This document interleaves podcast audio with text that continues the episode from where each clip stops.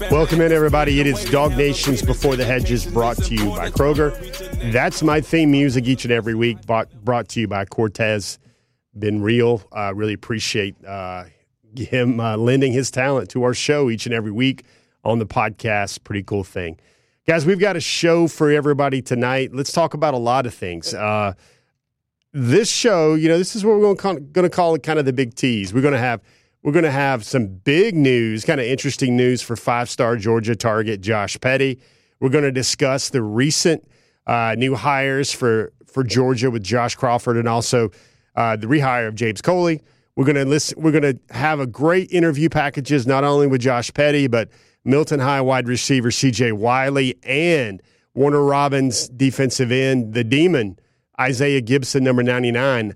Those three guys were also at the Under Armour camp, kind of continuing our ser- continuing our series of uh, DawgNation conversations with each of those guys. But to start things off with your big five each and every week, welcome in sit down, pop open your favorite be- beverage. This is before the hedges time on DawgNation, and we're going to start tonight's show with potentially some seismic changes to the recruiting calendar. There are proposed legislation going on in Indianapolis right now. Funny how everything's happening in Indy right now, uh, where the oversight committee for NCAA recruiting is looking at some hypotheticals, and what they're doing is it's direct feedback from the college coaches about how December was just a flipping mess. If you remember, uh, the top 25s came out. Uh, the final the final regular season polls after the conference title games.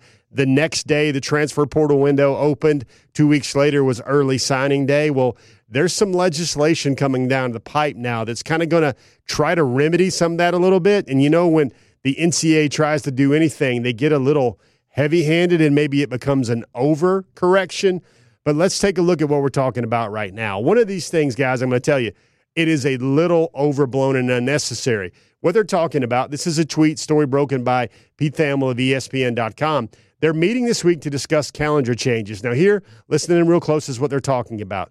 Late Wednesday in June, the Wednesday following the regular season, that's going to replace the early signing period on the third Wednesday of December and then the first Wednesday in February. Now let's take a take a look at that. Let's kind of dial in that a little bit more. You see what they're trying to do. Uh, it's going to be a three or seven day calendar period beginning the last weekend weekend Wednesday of June. The second period is a three to seven calendar day period beginning the Wednesday following the last FBS regular season game. Got a problem with that one. Got a problem with the first one as well. Not as big a problem as the second one.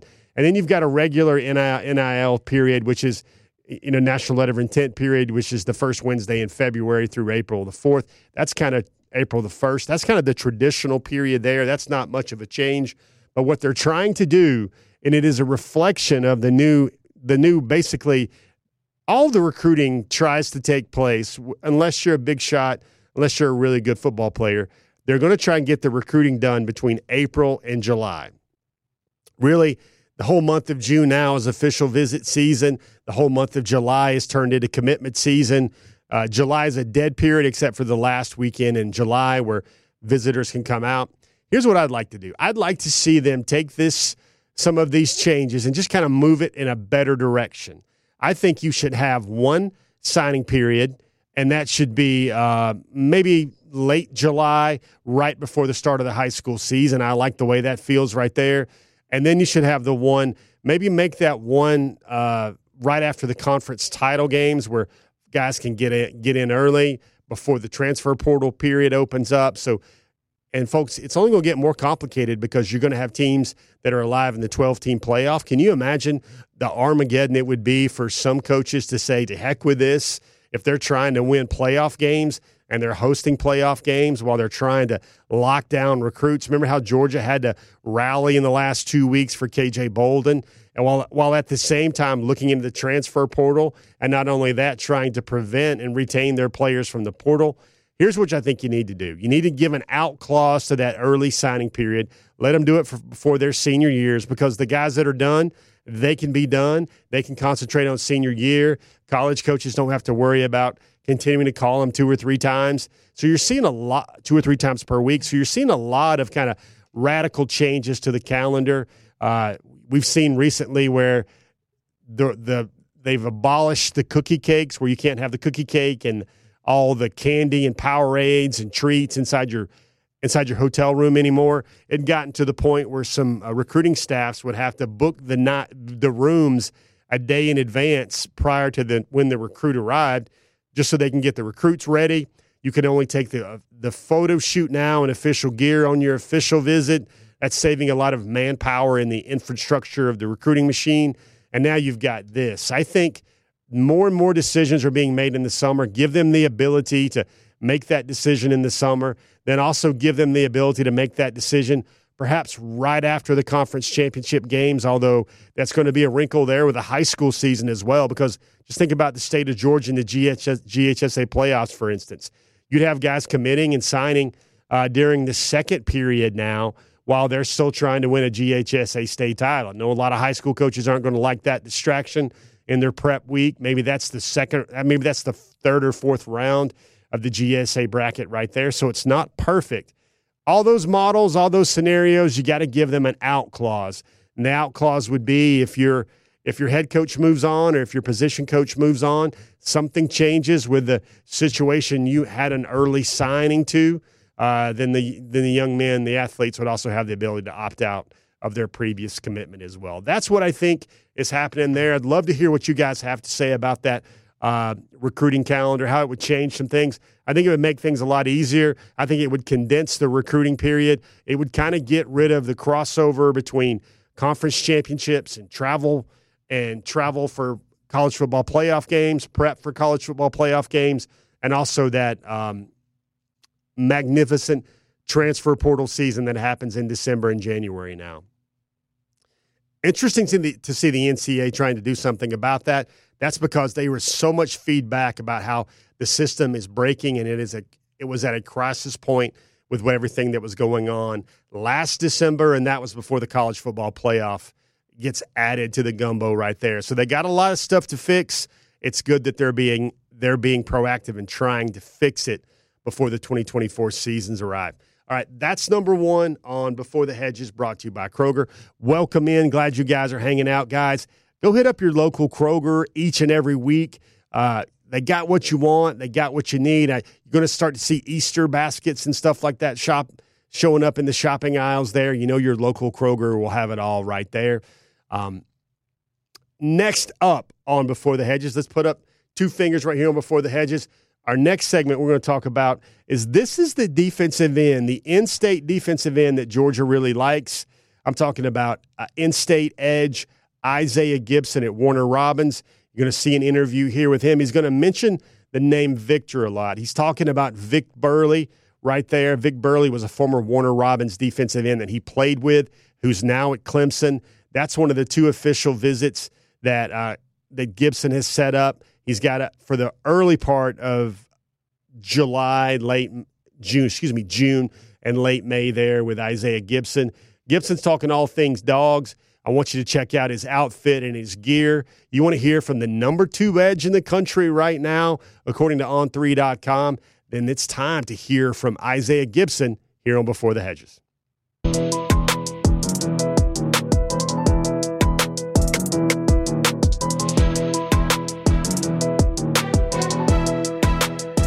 Isaiah, what sticks out to you about Georgia and how they're recruiting you? Uh, I would say mostly the coaching staff and how they run the program for sure. Has it changed the way they maybe amped up their recruitment in you, or has it been no. constant, or is it jacked up a little bit? No, I feel like Georgia's the, the top priority. They're the top dog, so they're going to uh, recruit the top people, and I feel like I'm one of the top people regardless. What do they say you they want you? What do they value in your game? Uh, they mostly value, uh, value my edge rushing, my bend, my speed for sure. What does Uzo tell you? What does Uzo talk to you about? What's that relationship like with Coach Diribe? Oh, it's amazing. You know, so I talked to Coach Diribe before I came today. You know what I'm saying? It's always I haven't like I've always talked to Coach Scott, but this is my like first year actually talking to Coach Diribe. Coach Diribe, he even came to my school after I uh, went visited in January. So I feel like, you know what I'm saying? Me and Coach Diribe have a very tight relationship. You know, so he just went on a vacation in Miami with his wife and stuff. So we talked about that too. So it was just all good about relationships. You got the slides. You wore the jacket. Is you trying to send I a message? Book bag too. Book bag too, huh? Why'd you get all geared up today for that? Hey, you know what I'm saying? It's just Is that showing respect for the way they're recruiting you a little bit? For sure, for sure. It got to. That's that's respect. So when you think of the dogs and the way they're recruiting you, what comes to mind? What's the words that come to mind? Dog greatness, league bound. Football's hard, man. I want to ask you a human being question because you're more than a tool to win a football game. Why do you play, man? When it gets hard, what do you what do you dig deep and find? Um, I honestly play the like. I want to like. I want to set this like. A, uh, I want to say. hmm. I would say I want to make a name for myself because you know I had, I had good people around me. You know what I'm saying for my ninth grade year. I had a, we had an amazing D line our ninth grade. My ninth grade year. You know what I'm saying. Vic has been also like a great role model for me. You know what I'm saying. I just want to like because everybody knows Vic, but now everybody's starting to know me. Like I'm trying to. I'm just trying to leave a name for myself. You know what I'm saying. And I also want to have my mom. I want to have my mom like sitting on the pallet somewhere. So. And that's like football really takes me like my mind away from everything. So yeah. Isaiah, what was your height and weight today? What did they have you at? Um, they had me at six one half, two thirty eight. I recently dropped because I got like really sick. I had like food poisoning, so I got dropped drop the weight. But I'm gonna get it back like next two weeks. Where's a normal playing weight for you? Uh, like two fifty five, two sixty. Said any officials yet? What have you figured out yet? Uh, I know I'm going to Clemson for sure. Uh, the first week of June, and I'm gonna try to go to Georgia the second or third week, and I know I'm going to Oklahoma, Oregon the fourth week. Isaiah, thanks, man. For sure. Appreciate you. Good stuff there from Isaiah Gibson. Couple takeaways from that. A few takeaways, actually. First of all, tell you how hard it is to be a life of a college coach. He's talking about Chidera Uzo-Diribe right there, the Georgia outside linebackers coach, kind of also known as the Wolfpack coach there in Athens. And he's on a vacation in Miami with his wife, and he is still calling recruits. Can you guys imagine how that goes? I know how that would go with my lovely bride. It'd be like, all right, honey, I'm going to go to the ice machine and get some ice. I'm going to get some snacks. I'm going to take a quick walk, get my steps in. Meanwhile, you or you say I'm going to go down and get on the treadmill. I'm going to get on the bike. Meanwhile, you're calling a, a number two edge in the country, a guy that had, I believe he had 17 sacks last year as a junior. And get this, an impressive 51 quarterback pressures there. Uh, that's a guy. Another interesting little thing about there about Isaiah, you saw him wearing the gear. He had a backpack, he had slides, he had a Georgia pullover on. So he wanted to represent. He wanted to show respect for to Georgia for how they're recruiting him. Hear what he said there? When he thinks of Georgia, he thinks of greatness. He thinks of league bound. He's got official visits set. I mentioned this earlier in our kind of prelude to the package. He's going to see Clemson May 31st, June 2nd. His former high school teammate Vic Burley at Warner Robins went to Clemson, so Clemson's really in it. Georgia's really in it. He set up Georgia for the second weekend of June, and then he's going to see Oregon and Oklahoma also. Kind of ballpark that around the third, fourth week of June, right there for Isaiah. Very interesting. You know, there's a lot of edge targets um, Georgia likes. There's Darren Ikinnagbon out of uh, Hillside, New Jersey. We'll talk about him a little bit later. Uh, you've got Jared Smith. You saw him last week on Hedges. You've got Zion Grady. You saw him last week on Hedges. And it's kind of interesting. I think the recruiting services kind of got this right. What Gibson showed us, and I'm just going to speak purely uh, opinion based as a scout here, as a, as a talent talent person right there. Gibson showed me a little bit more. He was a little bit more impressive uh, than Grady and Smith were at the Under Armour camp. And you see hit On3 actually moved him up to the nation's number two edge. Uh, Zion Grady, you saw his overall rankings in the composites drop a little bit. The same thing for Jared Smith. So you see how uh, Gibson articulated that Georgia has made him feel like a priority for a while and that Georgia's the top dog. Interesting how Georgia had been talking, uh, he'd mostly been talking to uh, Travion Scott, defensive end, defensive line type guy during his recruitment. But recently, Georgia has transitioned him to Chidera Uzodiribe, which is a big sign that they think he can play out there on the edge, be a big pass rush threat for the dogs as well. So different, you know, it's a different switch, but that's an upside for Isaiah because it changes the way they value him. Uh, he's an 84 inch wingspan, big wingspan, one of those California condors like coming off the edge, screaming off the edge. 51 pressures. Warner Robins does not play uh, cupcakes down there in middle Georgia. So if you can get 51 pressures uh, at Warner Robins and 17 sacks, you're doing something.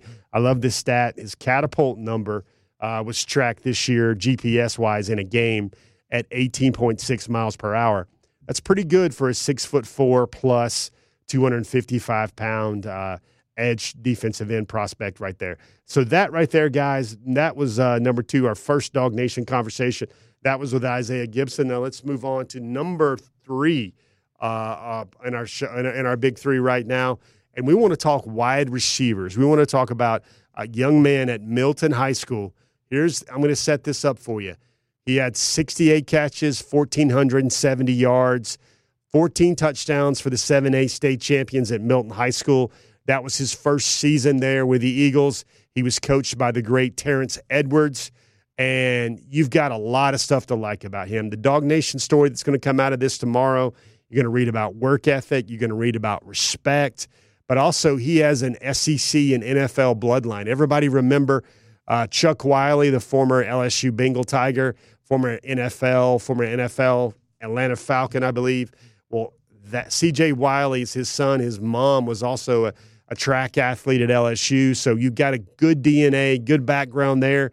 You want to learn more about CJ Wiley, a guy that James Coley has always already quickly reached out to since he became the wide receivers coach again at the University of Georgia. I want you to come for the thoughts and the feedback from CJ Wiley on Georgia, but I also want you to watch his highlight tape that's all over this package right here. CJ Wiley, you know what he does, man? He catches touchdowns and big time explosive touchdowns. They call him C4 for a reason. That's because that young man is explosive. Check it out right now on Before the Hedges, brought to you by Kroger.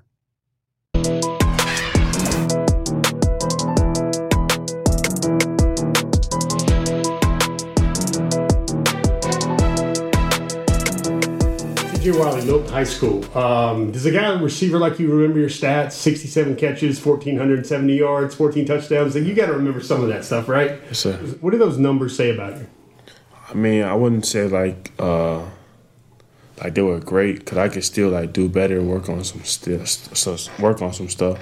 But yeah, I still like work to improve. But those those numbers were pretty good that season. Did you have goals set that high for the season? Did you think if I'd have told you before your junior year that you were going to go that hard? Uh, yes, sir. I did have some goals set before that year, and I reached them. Pretty good. Um, Terrence Edwards, how much of a difference has he made in your game? Uh, he he made a real big difference when I first came here. He like really developed me to where I am right now. So yeah. CJ, you're one of the top receivers in the state of Georgia. Um, I think you're still top 25 in the country, maybe. Does a guy like you pay attention to rankings at all? Do you, do you, does it motivate you? Do you care? Do you notice it? Like, what sort of role do those play in your in your head at all? Uh, rankings they don't really mean anything to me because at, at, the end of the day, I know who I am. I know who, what I'm capable of doing.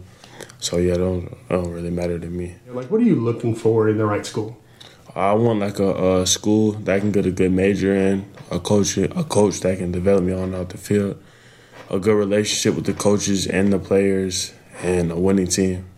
Your dad played college football at LSU. How is that a blessing? Is that a burden? Is that helpful advice from somebody that's played at the highest level? How do you use that?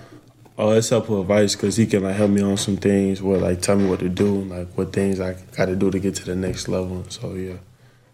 What do you feel? How do you feel about Georgia? How do you feel about the way Georgia's recruiting you? How are they recruiting you, and how do you feel about the way they're doing it? Uh, for right now, uh, Georgia's they're recruiting me pretty hard right now. Uh, I got a good relationship with most of the coaches. And, yeah. So I think Coach Smart and Coach BMAC came by your school. Yeah. They invited you to junior day, and they told you they, they want you. Like, why do they want you? Like, what do they see in your game that can help the Bulldogs win? I mean, really, they said I really check in all the boxes that they have for me. So yeah. What do you like best about Georgia? The opportunity you have to play there. Oh, they're a winning team. They win. You visited uh, Junior Day with Travis Smith Jr. at Westlake. You know Ethan Barbour pretty well. You guys used to play together at Alpharetta.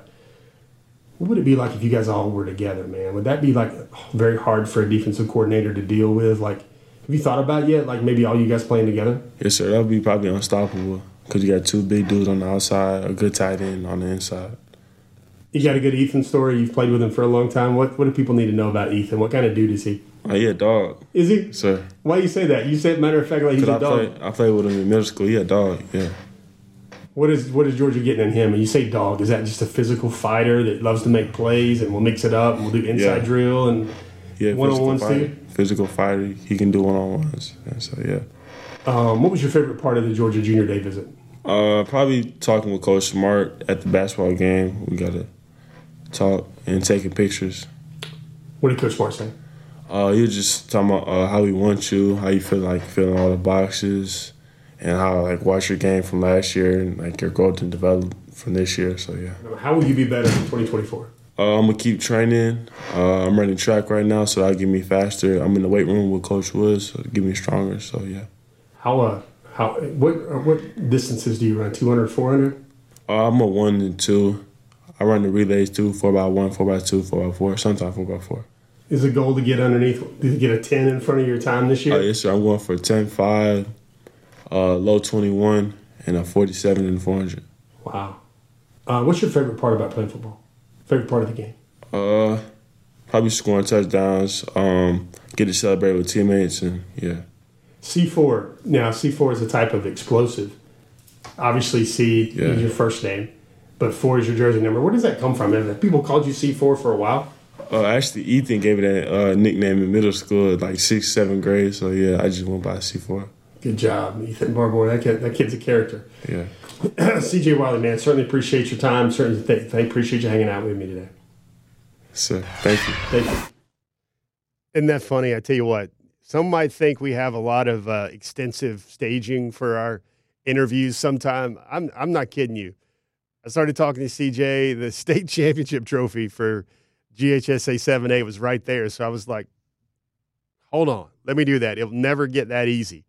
They just they just had the state championship trophy sitting on the conference table in the coach's office. That's pretty funny. Where the, where the coaches eat lunch, they were they were eating lunch right next to the, uh, you know, I guess NHL teams in the Stanley Cup. I think the Milton High staff they just want to eat eat some food. They had some king cake out there that was brought in from Louisiana. It really tasted good. Had like a raspberry kind of swirl to it. Uh, man, that was living right there at Milton. Let me tell you a little bit about that. Um, really cool to see CJ Wiley there. Uh, he's running track. He told me that um, he's one of those things. He's running the 100, the 200, a lot of relays. So far, he's 22.5 in the 200 and a 50.6 in the 400. Just getting started. Uh, those times are going to drop. The more he runs, the warmer it gets. But this is a stat. A lot of things to love about CJ Wiley. It sounds like the dogs are already back in it. Coley reached out and told him he's going to continue to recruit him and he's going to build that connection. He'd already spoken to him before. Uh, Coley had been recruiting some of his teammates. His former Milton High teammate was at one time committed to Texas A&M before eventually signing with South Carolina. But this is what I like about C.J. Wiley. He moves over from Alpharetta, takes a little bit. Look at this. I went through his his stat chart, his sheet, his production for last year. He went through the first seven games of his junior year never having a 100 yard game. Now they got a lot of weapons over there. They probably got three Division One wide receivers there. They ever had one that went on to South Carolina. They got a quarterback in Luke Nickel that's committed to Miami. But you saw those highlights. I'm going to tell you this is how C.J. Wiley went bonkers. Look at this. Week eight, 254 yards receiving. Week nine, 183. Week 10, 90. Week 11, 97. Week 12, 174. Week 13, 46. Week 14, 136 in week 15, 45. That tells me that a lot of smart coaches saw that game film and saw how uh, Milton was winning games and putting teams away in the playoffs and in the second season. And they worked on some brackets. They worked on some over the tops. They got their best corner over to deal with CJ Wiley and uh, his other teammates. They're benefited in a state championship season there for CJ Wiley. NFL bloodline, LSU father bloodline as well. Sounds like the Georgia Bulldogs have made him feel like a priority. Did you hear he talked about the connection he has with Ethan Barbour, the former his former high school teammate, the guy that gave him that C4 nickname, and then also how much he would like to play with Travis Smith Jr. as well. Both Travis, as you've seen on the show recently, recent interviews, and CJ Wiley are uh, students, pupils uh, of the great Terrence Edwards Wide Receiver Academy. So really cool. I wanted to give you guys a good good look, a good listen to another priority Georgia wide receiver target for the 2025 class here on Before the Hedges. Next up, we got another DawgNation conversation. You want to talk? You want to you want to listen in and le- learn from a five star? Let's do that right now. But first, let me set this up. Josh Petty uh, was on his way to winning the state title in wrestling. He suffered an avulsion fracture in his hip in the middle. He was ahead on points, and he suffered a hip fracture very painful. He said on a scale of one to 10, it was probably an eight. One of the most painful sports injuries he'd ever experienced. And he lost the state title. Uh, bad news there. Good news there is a hip avulsion fracture sounds pretty bad. He's only going to be out about six to eight weeks. He'll be ready to go for spring practice.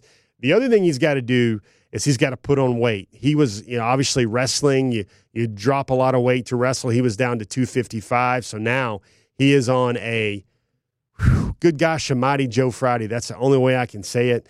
He has got a granddaddy long legs type uh, nutrition plan ahead of him. The goal is to put on 30 pounds by the fall, get up to 285. That's where the college coaches want to see him.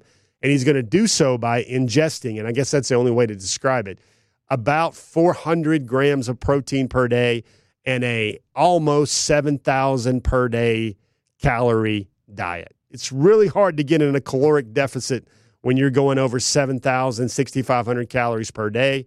Uh, Josh Petty, you want to know how he feels about the dogs? You want to know about Tennessee, which was his dream school growing up, and Auburn. You want to know about all those things? Of course you do. That's what Before the Hedges brought to you, Kroger, is all about. Let's listen to Josh Petty right now on Hedges.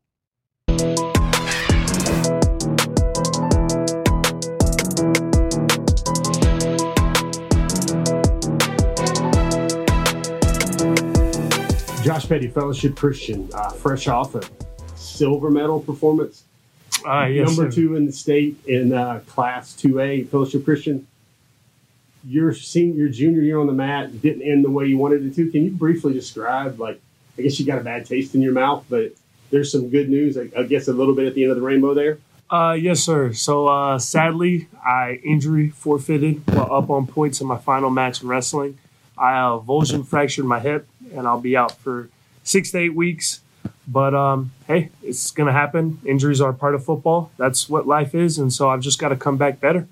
Uh, I, I, think you've got an interesting story about how you're going to get to 285, hopefully by your senior year. Yes, sir. That means like 25, 30 pounds, maybe, or something like that. How are you going to do it? Sounds like you got a very, very laid out plan and philosophy about how to do it. Uh, I think it starts right there with counting your calories. Uh, as soon as in the off, in the season I try to, but as soon as the off season starts, I'm really counting my calories, digging down on what I'm eating, you know, forcing more food in my body, higher protein intakes, protein shakes at night, just trying to keep and stack weight on. You've got an, you've got an impressive goal. A mathematician might enjoy your your goal. 400 grams of protein, 350 grams of protein, 6,000, 6,500, 7,000 calories a day. How does one go about doing that? You must slug back like three protein shakes a day. Uh, yeah. I mean, there's a protein shake in the morning. There's a protein shake with lunch. There's a protein shake with lunch before dinner, and then there's a nightly protein shake that you take, and that's that's a lot of calories. That one, big calories, big protein, a lot of a lot of stuff in that. Why do the coaches tell you they want you? They look at your film and they say you'd be great for us because of X, Y, and Z, what do they say? Um, so one of the big points is my length in my arms. I have a 84 inch reach, and uh, it's I have very long arms. You know, I move my feet very quick. I keep up with guys well. Uh, academics, player development, spiritual development, and a coach that I can get along with. Yes, sir. It's been great. Uh, they started recruiting me early on. I believe they were about my 13th offer, and uh, it, it's been awesome. You know, hearing up, growing up, you always hear about the Bulldogs you know, they had won the back-to-back national championship. So of course, the first part, receiving that offer, receiving that offer felt great, and then uh, keeping up connections, knowing that they're a guy that want me to play for them, and the way they recruit has been really awesome. This recruiting process has been special with them for sure. Um, it's just how well they do it. You know, Coach Smart's out there. He's an active coach. He's laying into everybody. He's making sure that you know he wants those guys to get better, and I can see why they're winning national championships is the the way they win and they develop are those the biggest things that stick out to you about Georgia? Yeah, I'd probably say yes, sir. Uh, Auburn's a great school. Their O line coach right there, he sticks out to me a lot. He's built a great relationship with me, and uh, he's very good at what he does. And I've seen, you know, his history as well as the um, people at Auburn. They seem like they really care and they're really awesome around there. How about Rocky Top? Rocky Top. I grew up a Tennessee fan actually, oh, so um, you know that's special about them. But um, just what they've been doing with that offense, I mean, that's been really sticking out to me. I've seen you know how successful they've been and how they've been doing it. Josh, you're a sharp and analytical kid. What's something about the recruiting process that most folks don't get? or they wouldn't understand until they're in the middle of it, like you are? Um, you, you got to see through it sometimes. You know, coaches are going to say a lot of things. They're going to say everything they want and can to get you there. But talking to the players and really looking into the school and seeing, you know, what those facts mean and if those facts are actually true is really crucial. Uh, wrestling's great. Uh, I'd recommend every young football player to do it. Uh, first of all, with leverage, you know, understanding, especially with linemen, hand fighting, you know, learning to be aggressive with your hands, learning to play some hard. And uh, yeah, it's been good, as well as like movement and, you know, learning how to bend, stay physical, stuff like that. Pretty cool stuff there. Uh, like, so Josh Petty, five star offensive tackle. I think he's the number three offensive tackle in the country. Uh, kind of similar storyline there with David Sanders Jr. at Providence Day in Charlotte, the number one offensive tackle in the class. And they both got to throw on some weight. Like Georgia's kind of got a habit of taking that 350 pound guy, 355 pound guy, getting them down to 320, 330 to play. But they've done it before. They've done it with guys like, I mean, even a guy like Dylan Fairchild, who also wrestled to play interior offensive line. But you know, the name that kind of sticks out there is Broderick Jones. I think of Broderick Jones a lot when I try to evaluate Josh Petty and also David Sanders Jr. because Broderick was about 260, 270 in his junior year as well. He played a lot of basketball, shot a lot of threes, uh, threw down a lot. So he was a guy that when he got to Georgia, Georgia got him up to 320 by the time he was finally playing. That they'll pack that calories on. And folks, we got to talk about this. I, I, I know I started in football mode and everything else like that, but can you imagine like I, as as most of men of a certain age, fathers trying to avoid the dad bod, we we try to get that protein shake, and we try to get like I mean I've got a shake where I can get like 32 grams protein in one shake, and that's a meal replacement for sure. And the thought of having to do that 10 times in the day, 12 times in the day. to get to 400 grams of protein, 350 to 400, it's unfathomable. And can you imagine getting to 7,000 calories in a day? Like that would be just like constantly. I mean, I mean, people are going to say I'm just going to go wolf down 12 donuts from Krispy Kreme, but you can't do that. And uh, you know, I've never heard of this concept before. But if we had to rewind the tape there on Josh Petty, did you hear him how we would say you got your lunch and then you got your second lunch before dinner and then you got your dinner, which includes your protein shake at night. Um, second lunches, I guess you're eating like a Georgia offensive lineman target when you're having your second lunch uh, in the afternoon. That's pretty cool stuff there. Always good to talk to Josh Petty. Really rare, uh, big time Power Two college football prospect out of Fellowship Christian in Roswell. Gets great grades, 4.1 GPA. His mom's actually from Poland. His dad played uh, D2 football at, uh, I believe, uh, Morehead State, and then he went to Morehouse for grad school.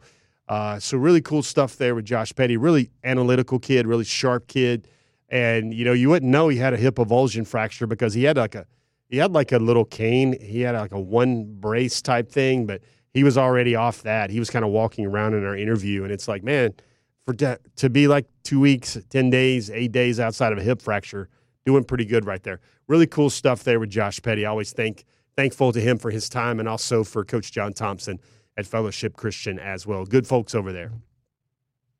Last but not least, five fingers up. Kind of what I kind of thought, you know, was kind of one of the bigger stories.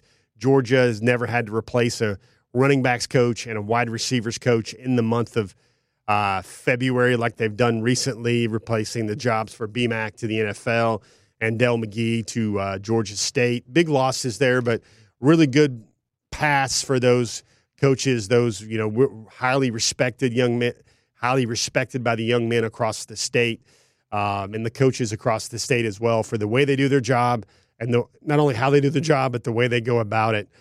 really cool there. Now Georgia, excuse me, Georgia is faced with the prospect of you know filling those roles right now, and I think right now it's going to be harder for uh, Josh Crawford, and I mean that not just because James Coley has has done uh, has done this before, has recruited this level for Georgia, knows how to do it, knows what the coach coaching staff knows what Kirby wants.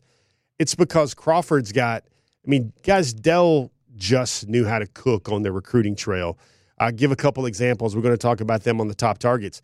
I'm moving one name off the top targets. I had, I believe, I had him on off the list because I think it will just be about impossible for Georgia to rally to come from maybe third or fourth right now with uh, Keelan, you know, Henderson, the A train, Alvin Henderson out of Elba, uh, Alabama. I think Georgia and the relationship with Dell, Dell had been cooking on that relationship for over a year, and he's still kind of like Florida State, still kind of like in-state Auburn a little bit better. And I think it's going to be impossible uh, for Josh Crawford to come in and win that one. And then the other thing you got to think about um, a guy that most of the recruiting industry, we profiled him a couple weeks ago on Before the Hedges, had uh, a, a Kylan Deer going to Ole Miss. And but Dell had been cooking there for as well. He'd been sending Bible verses. He'd been building a relationship for well over a year. And for Josh Crawford to come in and kind of replace that in a short cycle for him at least, where he doesn't have the time he needed to kind of build a relationship like that. Now, sure, you could say he's going to have at least five or six months, depending on what the NCAA does with that early signing date, but going to be really hard to make that up the way Dell recruited, especially when Georgia just signed three All American running backs a year ago, and they've already got one running back commitment in Bo Walker as well. So it's going to be really hard for Josh Crawford to have a year where he just goes bonkers on the trail and everybody goes, all right, that was your huge home run there. I think – you know, Coley's going to do what Coley does, but Coley's going to have the disadvantage of the best players at wide receiver now. Uh, there are extra incentives and inducements that are necessary. I mean, that might be Coley's reaction when he when he sees some of those numbers that some of the nation's top top wide receivers are getting now to play that position. And Georgia just I don't think I don't think they will play that game with NIL, especially with a high school wide receiver. Georgia's kind of trajectory now is they go get transfer portal receivers that are plug and play that have already shown that they could play at a high level of football in the SEC or in another conference, like you know Colbie Young with the the ACC uh, moving forward as well. So interesting to see Georgia replace both of those. I'm going to give them incredible acumen for the way they recruit, their relationships across the state. I just feel like it's going to be a little bit harder for uh, both of those guys uh, to make an impact, especially for different reasons. I think Coley would be well served if he can sign a guy like Travis Smith Jr. Sounds like things are going great there. And then also CJ Wiley, two really good in state wide receivers when the Peach State normally doesn't provide that level of receiver talent inside the borders of the state of Georgia. I think that'll be helpful. I think those guys are also guys that won't command that high, high, high, high top dollar there for uh, their services coming in out of high school uh, from collectives and everything else like that. Want to kind of take that thought, and I, we always are all about engagement here on Before the Hedges, brought to you by Kroger. And that leads us to our question of the week. My question of the week for you guys is: You've heard me talk about Coley. You've heard me talk about you've heard me talk about Josh Crawford, and already I've heard a lot of great things about Josh Crawford from some of the recruits that he's already been talking to. But my question is this: for you guys, which one of those two do you think, which new UGA assistant will put together the best position class in 2025? You can go, uh, well, I guess you can kind of look in a lot of ways. You could also go Travaris Robinson.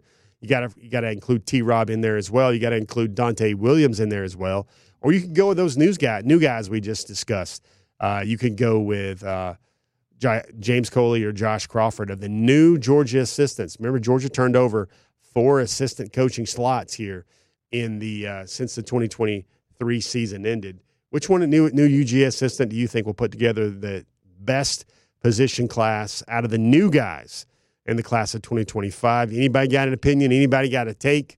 Love to see those in the comment section here on Before the Hedges, uh, brought to you by Kroger. Next up, guys, that was your big five. We put those five uh, to bed. Now let's move on to what we call, I think this week we called it the mac and cheese of our recruiting menu. Each and every week, you got a stable, you got a stock. This is the stuff that you see each and every week.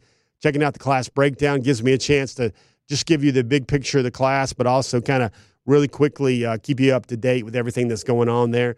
Bo Walker, guys, you didn't know this. Bo knows baseball. Bo was a baseball player at Cedar Grove High School as well, and he was uh, he shared some video on social media this week of him actually jacking a few balls trying to get high trajectory out coming out of the box. You know, Bo played baseball. Uh, Bo Walker hits from the right side for uh, Cedar Grove. Like I said earlier, I think he loves Georgia. He picked Georgia because he chose the school, not the coach, even though he really loved Dell McGee. Uh, I think that uh, commitment is pretty solid right there. Elias Williams and Ethan Barbour. We're going to have something coming up on Elias Williams on dawgnation.com in a couple of days as well. Just some reaction. I don't think we've done a proper job uh, in terms of making sure uh, you guys out there know what a find uh, Elias Williams is for Todd Hartley in the class of 2025.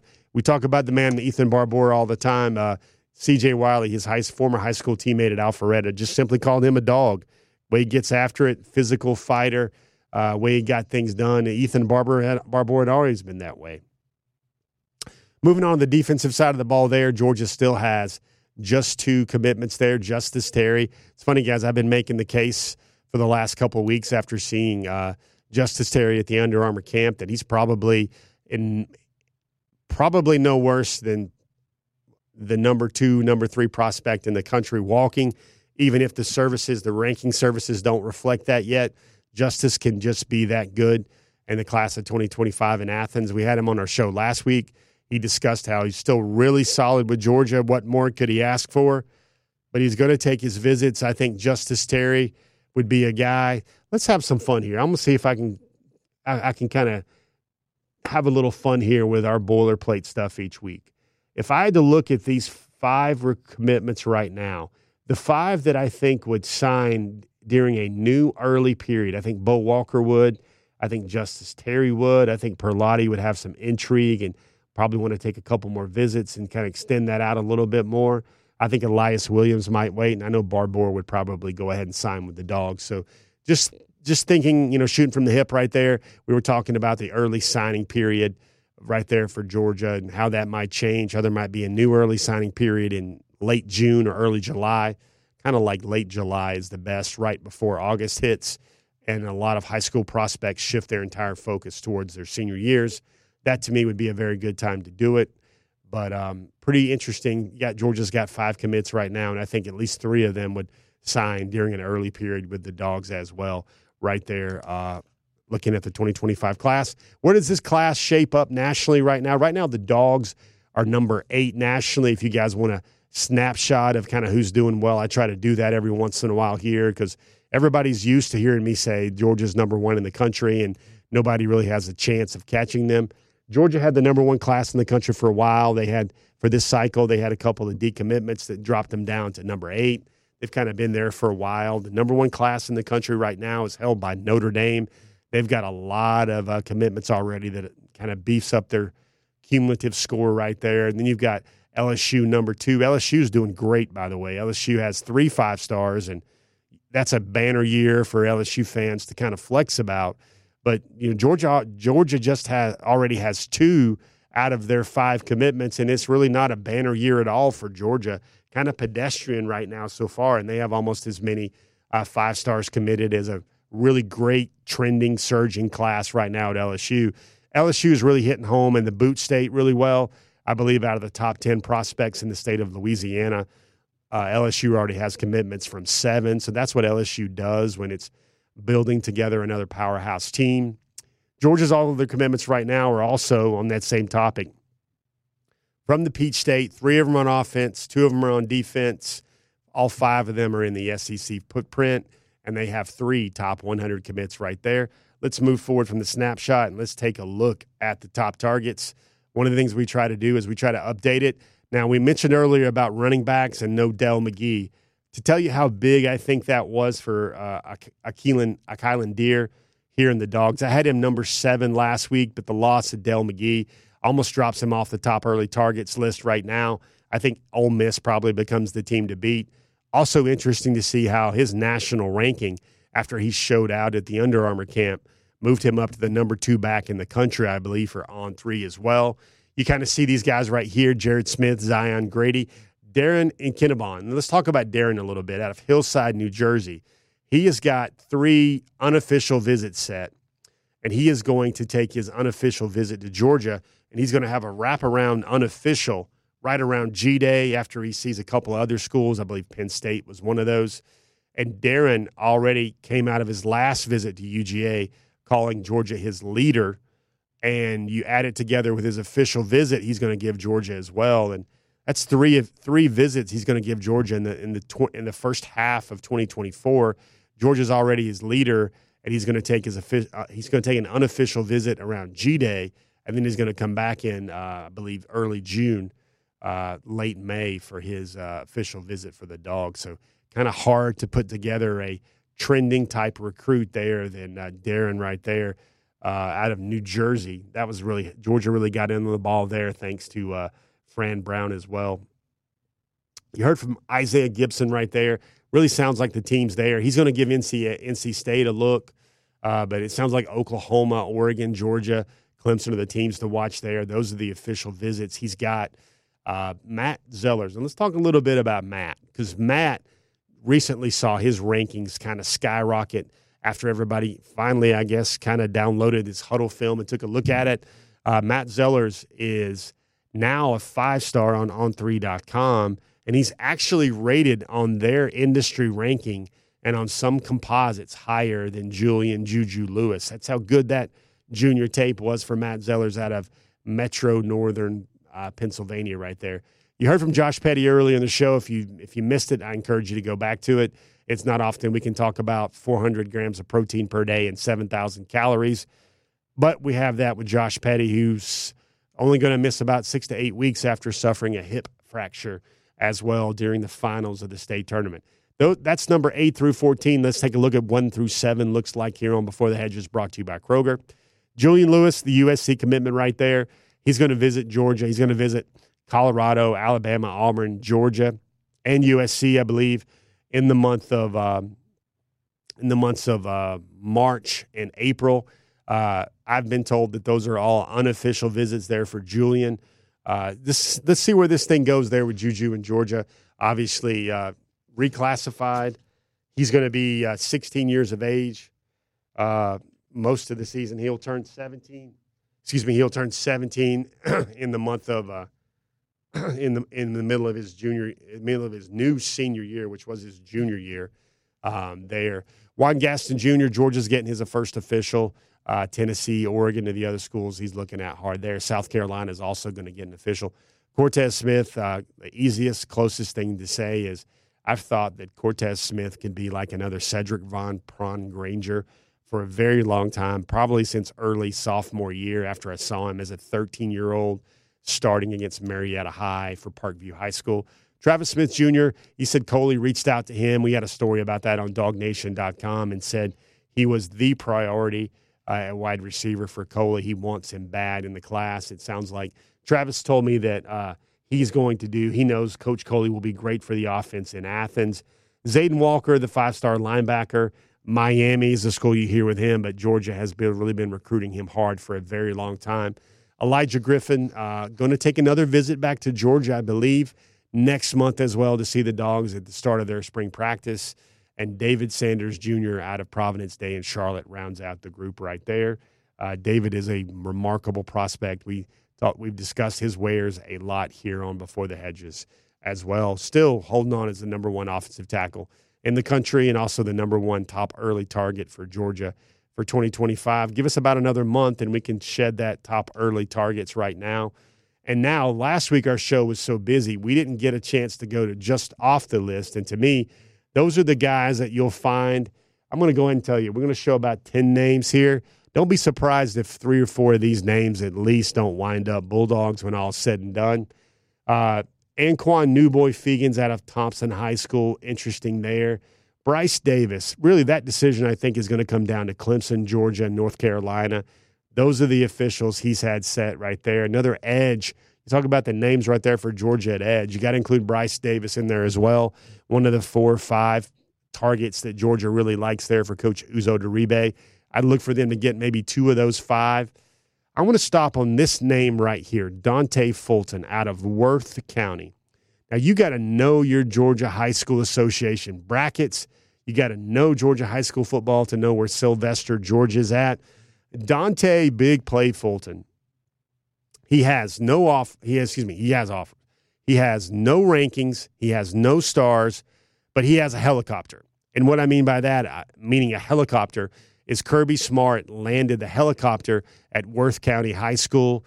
Uh, he hears from Georgia a lot. He's heard from New Georgia running backs coach Josh Crawford a lot as well. Look at Dante Fulton. He is a super high jumper, a great athlete. I think he's 6'5, 6'6 right now on the high jump. Uh, he had incredible stats his last two years at Worth County. Again, he is a rising senior. He kind of checks the profile of a Georgia guy.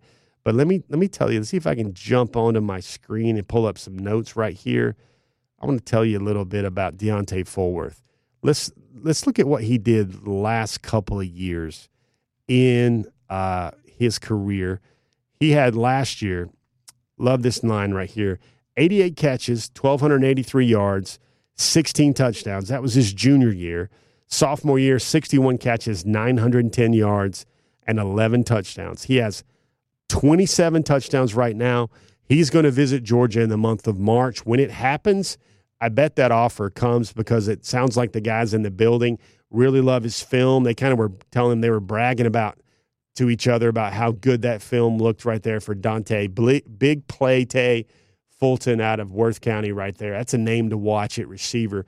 You want to talk about how Georgia wins at receiver? Well, they find a guy like Deontay Fulton in the state of Georgia who's got the films, got the athleticism, can really move as well.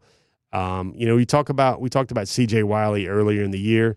Uh, CJ's like 6'4", 196. Dante Fulton is not that type of guy. He's about six feet, six one, about 160, 70 pounds soaking wet, but he can create separation. And you look at his film, we're going to explore that in the coming weeks. His, his, his, his quarterback is literally just throwing the ball to a spot and saying, you know what? I'm just going to chuck it. I know Dante will get there to it. Uh, Christian Garrett, Prince Avenue Christian, really like that defensive lineman. Christian Gass out of Eastside High School as well as another edge to look at right there. Got another board here of just off the list. I know we spent a lot of time there on Davis and Fulton, but I want to tell, those stories. Ty Jackson right here on 3.com. This is a guy that's been on just off the list for me for probably the last month. He's got Georgia in his top 10. On3, just reevaluated his film. They kicked the tires on it. They moved him up to the number one linebacker in the cover in the in the country. You want to talk about a guy that can cover, a guy that can run around in space and make plays. That's Ty Jackson and I'm not going to pronounce uh, the uh, hometown right there of Ty Jackson until I'm really sure how I can pronounce it without sounding like an imbecile right now here on Before the Hedges.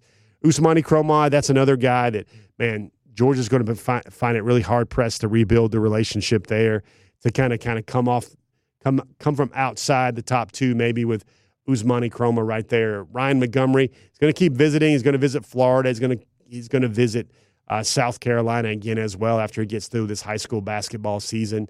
Um, trying to figure out, you know, Ryan's the type of guy that's probably going to look at the things and go, what's going to happen with Julian? What's going to happen with Matt Zollers? And where would he stack in there with Georgia as well? We had CJ Wiley on our show earlier today. He had a great DawgNation conversation as well here on Before the Hedges. That's your just off the list. Got to also mention Eric Winters there, really special linebacker as well big athlete, big competitor out of Enterprise, Alabama. He's also high school teammates with the five star edge, Zion Grady, as well. There you go, guys. That has been Before the Hedges. That has been your top targets. Love telling stories like that about a guy like Deontay, Big Play, Tay, Fulton, guys with no no offer yet from Georgia, but it feel, really feels like that's coming. It really feels like you know, phone's ringing right now. Sometimes I got to remember to make sure it stays on silent during a broadcast. But that's what happens when you're working reporter trying to put together a show like this and forgot the silent button. When you remember everything else, I apologize for that disturbance. Speaking of guys, it has been another before the hedges. If you had 400 calories per night, you had second dinner on your before the hedges bingo card, you were doing really well. Uh, here on Before the Hedges, brought to you by Kroger. Guys, we laid it out for you. We had three more conversations. We had top targets list. Guys, that has been your intel, all of it. I'm Jeff Sentell. We'll see you guys again later on the pages of dawgnation.com as Cortez Real, King James for Real, takes us out. Let's go, I'm a bulldog. So Georgia, who I'm picking. I love the family atmosphere and the way they handle business. Education is important, trying to reach the next level. I want the best in life.